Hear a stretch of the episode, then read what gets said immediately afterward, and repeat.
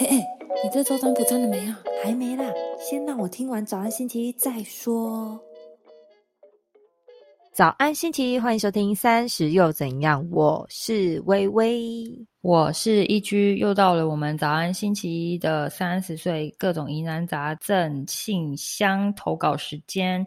我们今天收到了。蛮多来信的，那我们简单的整理了一下，这三位朋友他们的问题比较相同，那我们就在这一集一次的回复。首先，第一位呢是来自新婚有孩子的陈先生，他说了：“钱怎么不够用？钱怎么不够用？钱怎么不够用？”我快变 Siri 小姐，他差不多重复了十句。来，第二位呢是来自于新北的高伦先生，这是。真名吗？我觉得很荒谬哎。他说呢，薪水怎么这么低？物价怎么这么高？房贷怎么这么重？工作怎么这么多？哎，是在跟我 开玩笑吗？可以 认真投稿吗？这位高人先生。好，第三位呢是来自新北的警察先生。他说呢，房价太高，没有动力买房子。租房北部没有破万就没有窗户，根本没有天理。对。真的，物价涨得比薪水还要快，保险涨得更快，重点是身体没有以前更好，怎么办？我我真的很想跟这位三位先生说，我也跟他们要站在同一条线上，我也很想问这些问题。我们来就是做个简单的整理哈，总而言之就是钱的问题嘛，钱不够用嘛，那因为薪水。觉得太低了，然后物价为什么那么高？然后也因为三十岁左右呢，会有要买房子面临房贷的问题。对，也是因为房价太高，没有动力嘛。就是想说，我到底是要花几年的时间才买得到这么一小小块的一个房间，对，一个房子，对，然后要租房。我真的觉得他讲太好笑，没有破万就没有为什么没有称呼？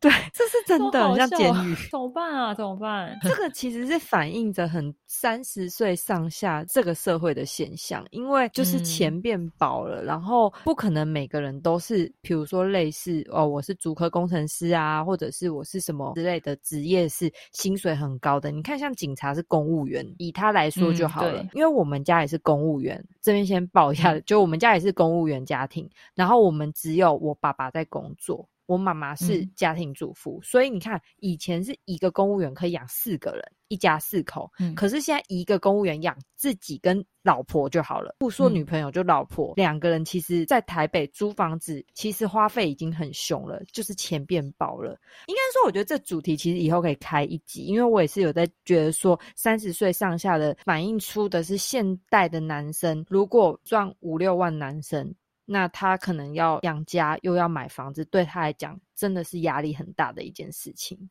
这边我们以男性切角来说啦，因为我是可以理解，我很多朋友是很稳定交往啊，或者是说她的男朋友是赚的不多的，可是就也没有到很差，可是确实他们的薪水是没有办法买房子，买了房子生活品质会变很差的，这是现代社会的现象。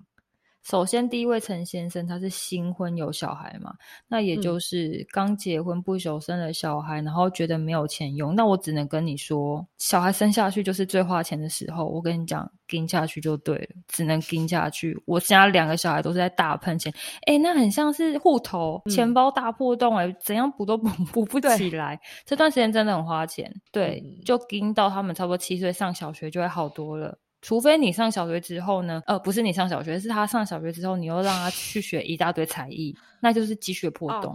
对对对，只能说就是你都生下去，只能跟下去，不然就回家抱一下妈妈大腿，就 能这样，真的，只能最后妈宝结束。没错，能这样，而且我觉得多半这个时间点结婚的人，一定都是八成被长辈逼的吧？你要是逼人家，你钱先拿一点出来，救救还一下，救急一下。对啊，呃，第二位高伦先生跟警察先生呢，他们都有说到的，就是呢，房贷、薪水的问题嘛。我花了这么多时间赚的钱，然后都可能付不起一间房子的贷款，然后这个我们之后可能会开一集特别在讲说。在这个时代里面，我们可能只赚一个薪水，就是只做一个工作，可能是不够的，远远不够的。我们可以怎么样去开创自己有更多的收入来源的可能？这些我们可能之后会再做一些探讨。